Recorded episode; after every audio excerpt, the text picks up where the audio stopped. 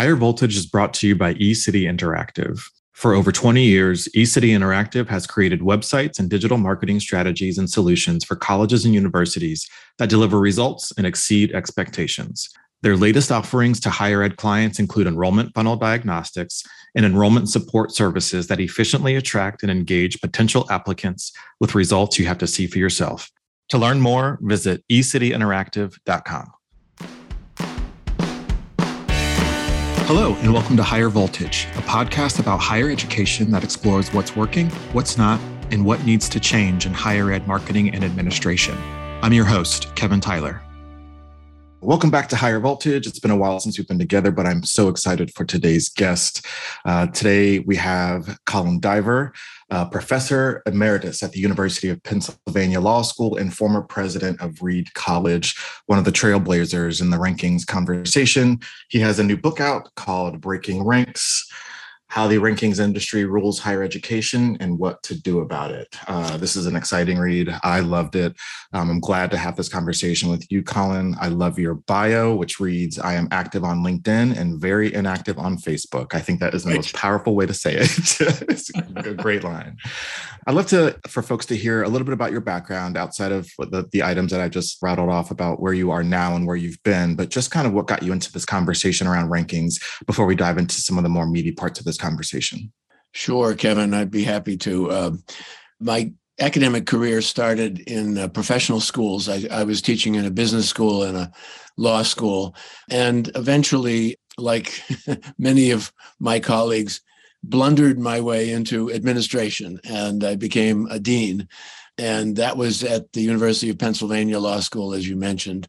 And during the time, the very first year, in fact, that I was dean at Penn, US News and World Report started to rank law schools. Prior to that, of course, they had ranked colleges, but they decided they would expand their empire and get into ranking of professional schools.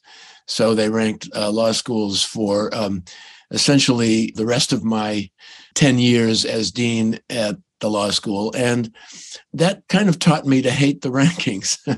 but then I had the odd experience, uh, unusual experience of becoming the president of a college that had renounced the rankings. Uh, Reed College, prior to my becoming its president, had decided that they would not cooperate with uh, the US News rankings. And uh, I, of course, had to decide whether to continue that policy, which I happily did. But I also had to decide how we could be honest and not um, boast about how we're doing in other rankings, uh, because after all, there are a lot of different rankings, not just the US News rankings. So pretty soon we had pulled out of virtually all the rankings and we made a policy of not boasting about how we were doing in any of the rankings.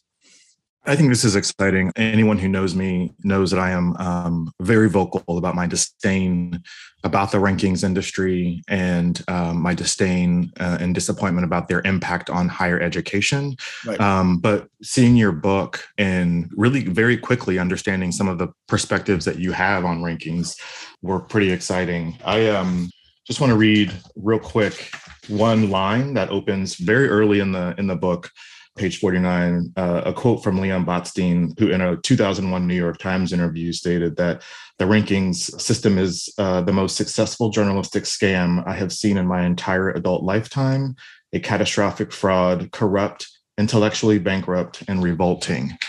I am so curious. Even now, today, we hear some of the leading minds around higher education, thought leadership, administration, innovation, saying things like, I know that the rankings are bad, but they, they are here to stay.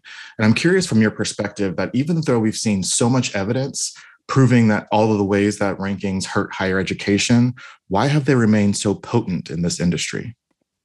Well, I think the short answer is because uh, prospective applicants to colleges and graduate schools take them seriously. And when applicants take rankings seriously, the colleges and universities are going to take them seriously as well, even if they don't like them. It's interesting that you quoted that comment, pithy, spicy comment by Leon Botstein. He made that comment over 20 years ago, and yet it wasn't until last month that he decided that his college, Bard College, would pull out of the rankings. So there's an example of somebody who was harshly critical of the rankings and yet uh, continued to comply with them, continued to cooperate with them. And I think it's because he obviously felt, as most educators do, that uh, applicants take them seriously. That begs the question uh, that you might be poised to ask me, Kevin, which is why do applicants take them seriously? And I think there are lots of reasons, but there are two main reasons. One is the promise of simplicity, simplification. Choosing a college or even a graduate school is a really complicated and very consequential decision. For uh, 17, 18 year old high schoolers, it's probably the biggest, most complicated decision they've made yet in their life. And they want somebody to help them simplify it. And along comes somebody like US News and says, don't worry, we will simplify it. We will take all of the many, many different criteria and factors that you would consider, and we will distill it into a single number for you. So that's one thing. And then the second thing is status. I think a lot of people, not by any means all, but a lot of people choose to go to college and even graduate school so as to enhance their social status. They want a credential, they want a pedigree. And, you know, as I say in the book, in England, the crown confers pedigree, but in America, it's US News that confers pedigree. So if you're interested in pedigree, you want to go to a school that an outfit like US News says is really good. And you can be proud of the fact that you're going to hang its diploma on your wall for the rest of your life. It's an interesting conversation here. I think that's I think the point you make around the Bard College example, that's exactly what we see in the work that we do every day. We don't like this behind closed doors, but here's our application or here's our qualifications for for rankings. And I think that's the ongoing conversation that I'm trying to kind of unpack here. And I think in the last several months we have seen law schools and medical schools finally leaving the ranking system. We saw RISD um, not too long ago pull out of the ranking system as well. Why do you think this is kind of happening now? And what will it take to get more undergraduate institutions to follow suit? Uh, you talk about this briefly in your book, but I'd love for our listeners to get a kind of a high level uh, view of what you're thinking there. Yeah, well, actually, the um, boycott of US news by the law schools and some of the medical schools uh, occurred after my book came out. I guess I'll have to talk about it in the second edition. but uh, I think that, you know, I've talked to some of the law school deans whom I know, and uh, my sense is they got sort of exhausted with the hypocrisy of cooperating with a system that really fundamentally uh, conflicts with their values. Now, to be sure, they'd been doing it for 30 years. So, what's changed? Well, in the last year or so, there's been a mounting degree of criticism of the rankings. My book is one example of that, but there have been news stories about universities and individuals who have lied to the US News rankers and got caught doing it. Columbia University was an example, and that was given uh, national, international uh, publicity because of Columbia's prominence. And then there's been a great deal of criticism of the uh, way in which the rankings privilege the privileged, as I say, and give, you know, essentially advantage to the people who are already academically and economically advantaged. And I think, you know, especially a lot of the law schools whose mission, after all, is something to do with justice. It's really something to do with promoting justice and making the world a, a better, juster place. Just found it increasingly difficult to defend cooperating with the rankings given um, their mission. I think the medical schools, the, the top tier medical schools, felt the same way. Uh, you know, their job is to serve the public and to serve the community and not simply to promote prestige and wealth. The undergraduate schools, well, it's an interesting question. Why haven't more of them uh, followed their law school and medical school cousins? To date, I'm only aware of three. You mentioned the Rhode Island School of Design, and I mentioned Bard College, and then Colorado College, a very well regarded, relatively highly ranked liberal arts college, recently pulled out. There are special reasons in each of those three cases. But what's interesting is that they are not the industry leaders the way the right. first uh, group to, of the law schools and medical schools to pull out. You know, and I've said often, if there's going to be a significant withdrawal from rankings by undergraduate institutions, it has to start with the industry leaders. Mm-hmm. And so, you know, not the quirky, you know, individualized, distinctive schools like Reed and the others I mentioned, but Princeton and Harvard and Yale and Williams and Amherst and Pomona. Those are the ones who are going to have to pull out. And they're obviously well aware of the controversy. Amherst College being my alma mater, um, I know the president, the new president there quite well. And I published an article in the winter 2023 edition of their alumni magazine about rankings and about my book. So they're obviously thinking about it. But at the moment, I think they're waiting to see what happens to the law schools and the medical schools to see maybe if US News is going to punish them. Yeah. Uh, you do a really great job. Well, first of all, you do a great job of breaking down the different components of the ranking system and explaining why they are somewhat broken. And then you do a really great job of explaining some of the ramifications or the consequences some institutions have faced, including Reed, in rebuking some of the ranking structures. And the other point is really a great one as well is around the, the schools like Colorado College, who just exist differently in the higher ed space and around how they deliver education, et cetera. Those are the ones that I would expect to be a bit more vocal in their refusal or rejection of the ranking system. And I'm glad glad that some of those schools are doing that. I'm curious about your perspective on which seems or feels like the better solution? Is it about changing the rankings methodology altogether to be more equitable? Or is it having more institutions walk away from the practice entirely? Or is it something else? well, you know, my idea of kind of the ideal world of rankings is that there not be a single dominant one size fits all kind of ranking, as exemplified, of course, by US News.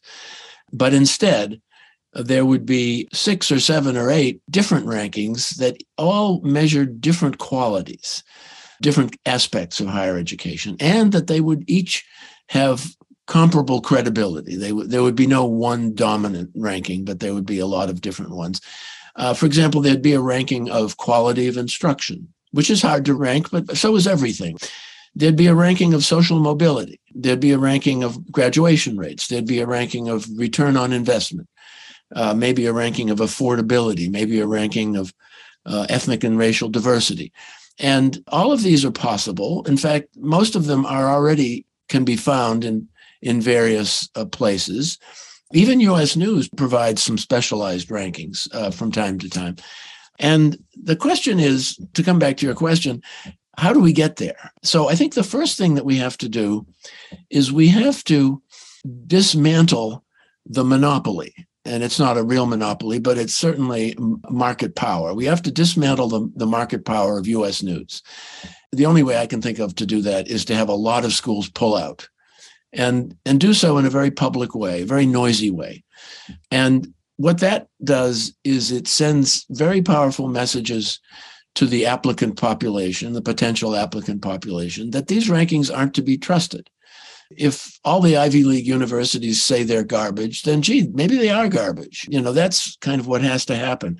And then in place of this foolish, idiotic, one size fits all, uh, we can reduce the complexity of higher education to one number kind of ranking would grow up, you know, a respectable group of different kinds of rankings. And people, as they think about applying to college, would start not with the question, what is the best college, but start with the question, who am I and what do I need and what do I want from higher education? And then they could look for the kind of ranking that would answer their questions. So that's what I hope will happen. I think the ancillary benefit there is that that would then encourage institutions to talk about themselves more authentically, and you could you would find a, a bit more distinction or differentiation in all the offers uh, that exist in the higher ed space. Uh, one of the issues that we find so often in the marketing of higher education is that at the end of the day, the the product you are getting in, in return for your investment is basically the same the qualification, the credential um, that you receive. But all of the things that make a college experience or an institutional experience what it is are some of the things that you don't find in ranking structures, right? Around student life and diversity, all these other things. And so making sure that there is space for the really important and critical parts of a student experience to be found and talked about authentically and openly is going to be, uh, I think, a, an ancillary benefit to walking away from this ranking structure. Because right now, everything looks the same because everything is graded on the same uh, rubric. Oh, yeah. I mean, my good friend Crystal Williams, who's the new president at Rhode Island School of Design, pointed this out when she explained why they pulled out. RISD is a unique school. You know, it is a very specialized, distinctive school. And it's now so. it is now being just thrown together in the US news rankings along with hundreds of sort of general mainstream uh, regional universities. And I think she recognized that, you know, that obliterates their distinction. And that's what the rankings do. They obliterate distinctiveness. I mean, think about the minority serving universities. There are some miraculously wonderful, historically Black colleges and universities. They don't get any credit for doing what they do, which is unique in our culture. They just get thrown into the rankings. And of course, because they're not terribly well endowed, they tend to fall far down in, in the lists that's the the next space I was actually going to move to. I think about all the schools doing really great work uh, who happen to be under resourced and underfunded, who work real hard to get the outcomes that they're trying to get for their students and fall very low on the ranking system or ranking structure. And that has always been such a challenge for me to understand, especially when it comes to the endowment piece. Um, I know many of people have heard the Malcolm Gladwell series on higher education and rankings, and there was a really a lot of great arguments made in that those episodes around Dillard College, um, yes. Dillard University. I'm sorry, and these are the kinds of things that I think about when young people or any learner are, is trying to make a decision on where to go to college and you go to a list that essentially is lifting up the same institutions that were not made for people who didn't look like Europeans, for white people. Um, like the so, founders of those universities, right? Exactly, exactly. Yeah. And so those are the kinds of conversations that I think are important to have. I'm glad we're having this one. I want to shift gears a little bit because obviously rankings is a, a proxy for assessing quality. And if we move away from this method of assessing quality, what then takes its place? And does it redefine what quality looks like in the higher ed space? Yeah, well, I think my previous answer speaks to that question as well. I think that quality in higher education cannot be unidimensional, it, it just has to be multidimensional because different people need different things from higher education and different schools offer different things. So, you know, there are uh, so called access schools, which are primarily trying to reach out to underserved populations, whether they be underserved because of racial or ethnic discrimination or because of uh, economic disadvantage uh, or whatever. And so there needs to be a recognition of the work that they do. And that can only be done by a, a different kind of ranking. But it's not the only ranking, it's just one of many rankings that I think needs to, to be used. I would rather get away from ranking altogether and just list schools by various characteristics that they have. Perhaps the best example is the uh, college scorecard, which is produced by the US Department of Education and is published on their website and is free and easy to access. And everybody who says, I have to use US News because it's one stop shopping, my answer is no. The college scorecard is one stop shopping and it's every bit as good. And it doesn't have those beguiling, distracting numbers, you know, the ranking numbers. It has plenty of numbers, and you can easily compare schools by whatever you're interested in. So if you're really interested in uh, graduation rate, you can compare schools by graduation rate. If you're really interested in affordability, return on mm-hmm. investment, they're very big on return on investment. And I understand people want to know, you know, I'm going to spend a lot of money going to school for four years. Am I going to get a return on that investment or not? And, you know, so those are options that I think measure quality. I mentioned academic quality, um, which is extremely hard. And being a lifelong academic, of course, I think that's the one and only primary purpose of higher education. Um, sure, sure. And I'm always upset that the rankings basically ignore it or virtually ignore it. But there are some proxies. I think, for example, the percentage of courses that are taught by full time faculty would be a proxy. Measures of the percentage of courses that are taught in small enrollment classes but not just in the fall because that just encourages colleges to shift you know the big enrollment courses to the spring but right. you know measure it across the entire academic year and there are stu- student surveys i mean they're not terribly reliable but what they tell you something about what students do i i would like to see schools surveyed by the average number of hours that students study in a week it turns out that that number varies enormously from school to school uh, it also turns out, unfortunately, that that number has declined everywhere in the last 50 years. But I think it's a measure of how seriously the academic program is taken. Uh, so there are things like that that could be done to measure academic quality. And I would love to see somebody come along and say, we're going to do a pure academic quality ranking. None of this other stuff, you know, nothing about the SAT student uh, scores of stu- entering students, nothing about institutional wealth, endowment, spending per student, blah, blah, blah. We're going to just try to measure academic quality the best we can. One of the things that I learned reading your book, among many other things, was the consumer reports model of ranking products yeah. and how if you're ranked in this magazine or uh, reference you're not able to market that and i think about all of the ways in which institutions and the work that i do marketing institutions put their stamp right on every homepage, landing page, piece of literature. We are ranked this. And your argument in, in that section of the book was about like the value of the ranking or, or maybe the the way that the ranking is communicated would shift if there was that kind of rule around higher education rankings. Can you speak a little bit more about that? Yeah i mean i would love to see the rankings that people pay attention to all be produced by not-for-profit or perhaps governmental bodies that do not take advertising. Because the business model of us news and most of the other rankings is to basically sell eyeballs to advertisers. That's what they're doing. And they want to attract eyeballs. The way you attract eyeballs is by having these magical numbers that tell you where a particular school belongs in a hierarchy. But they also accept advertising from many of the schools that they rank.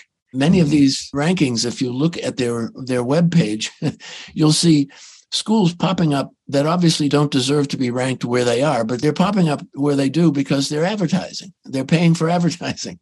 Right. so, you know, right between the ranking for Stanford and Princeton, you'll see a ranking for Podunk University, which has bought the right to advertise on that web page. Mm-hmm. Um, so stuff like that, to me, undermines the credibility of the whole enterprise. And the people who do the rankings should be professionals who know something about higher education, not a bunch of amateurs. US News people call themselves journalists. They're not, they're not journalists, they are amateur rankings producers. That's what they are. And I'd like to see, you know, professionals who are professional academics, professional educators, curating the data and presenting it. And uh, that I think would give the rankings, however they're produced or presented a lot more credibility. I love it. Colin Diver came with the smoke this morning. I love it. I love it. I only have two more questions for you, and one is around higher education administration. And in this book and in several other uh, spaces, I hear and I've read about presidents behind closed doors saying, listen, I understand that this is messed up, but this is just something uh, that we have to do. Is there something that presidents need to know or hear that will help them shift away from this ranking structure that we haven't talked about already in this conversation? Well, I wrote about this in an article in 2005 in the Atlantic Monthly, and I said Reed College, which pulled out of the rankings in 1995, has not only survived, but it has thrived. And the reason is because it made the fact that it rejected the rankings part of its signature, part of its message to its audience. And it basically said, we are looking for people who take academic pursuits really seriously, who really care about research and investigation and uh, the use of evidence. And those are the people who would recognize that rankings are bogus, they're phony. And therefore, the fact that we've rejected cooperating with the rankings would actually appeal to those people. So, part of my message to schools that really do care about the academic integrity of their product and the intellectual rigor of their instruction is to make that part of your message. This is why right. we've pulled out. Likewise, if you really care about public service, you know, whether it be social mobility on the way in the door or helping students prepare for lives of public service on the way out the door, reject the rankings and say to your public, we reject the rankings because they celebrate wealth and privilege and they undermine the credibility of public service. So that would be my advice to these presidents. And, you know, I think they know this. In effect, they've heard this before. right. Um, but they're afraid. They're afraid that their constituency is so gullible and, um, you know, so easily, you know, distracted and, and misled by these rankings. And they're afraid, of course, also that US News is going to dump them if they stop providing data to them, uh, just the way it did initially dump Reed College. Right. Um, and I understand that's that's a legitimate concern. They have to worry about their product after all and their brand. But they also, I think, should be thinking about what kind of a legacy they're going to leave after a lifetime in higher education and what are they going to be proud of to tell their grandchildren or their great grandchildren and i don't think the fact that well we hated the rankings but we knuckled under them because we uh, thought that our constituency was too dumb to take them for what they're worth. I don't think that's something you're going to want to tell your grandchildren. Right right. I think about before we get to this last question, I think about, and this is a question I've asked other guests on this show, if ranking and prestige can exist in the same space as diversity, equity, and inclusion initiatives on college campuses. And I, for one, think that a ranking system is counterintuitive to diversity, equity, and inclusion initiatives on campuses, among all many other consequences and impacts it can have on a higher ed experience. And I think presidents uh, would do well with understanding the kind of ramifications of these rankings on their uh, student experience in those kinds of other student life uh, ways. Last question for you, either rankings aside or in the middle. Um, I'm mm-hmm. curious what your thoughts are on the future of uh, higher education in America. I, I, think about all the politicization that's happening, all the challenges we have around trust and return on investment. What do you think this is going to look like in five, 10, or 20 years or, or more, whichever? Oh, well, you know, it's very hard to predict the future in any domain. Um, yeah. But I start from the proposition that institutions of higher education are engineered for stability, more so than the businesses in almost any other industry that I can think of. As we've seen, banks change a lot. and they sometimes get themselves into huge trouble as a result of that. And, you know, high tech firms, you know, they they buy other firms and they change dramatically. And but higher education is, you know, kind of designed to remain the same. So I guess what I would say is that the elite sector of higher education is going to look pretty much the way it does today in 5, 10, or 25 years because they're engineered to do that. And because they have the cushion, they have the brand value, the reputation, and God knows they have the endowment. They produce alumni who make a lot of money and they keep them very happy. So they, uh, in effect, have engineered a very, very reliable income stream from right. donations. Where I think you're going to see a big change, however, is in the lower tiers, the less selective tiers, if you will, of higher education. These are the ones, unfortunately, who do most of the really important work in higher education because they're the ones who try to educate people of color and lower income people and immigrants and people uh, who are older and have families and uh, have disabilities and you name it. And what's going to happen, I'm afraid, is that there's going to be a lot of closures and there's going to be a lot of consolidation in that slice of, of the market. And it's going to happen for I guess, two primary reasons. First, there is, of course, just plain demographic change. Uh, the population of high schoolers is declining, particularly, of course, in the Northeast and in the mm-hmm. West, much less so in the South. But the other reason is because of this uh, growing movement to provide alternative pathways to white collar jobs without requiring a college degree. Uh, mm-hmm. We've heard about the governor of Pennsylvania saying, you know, we're not going to require a college degree in order to hire people yeah. into white collar jobs. We've heard about lots of, of the biggest private employers in the country doing the same thing.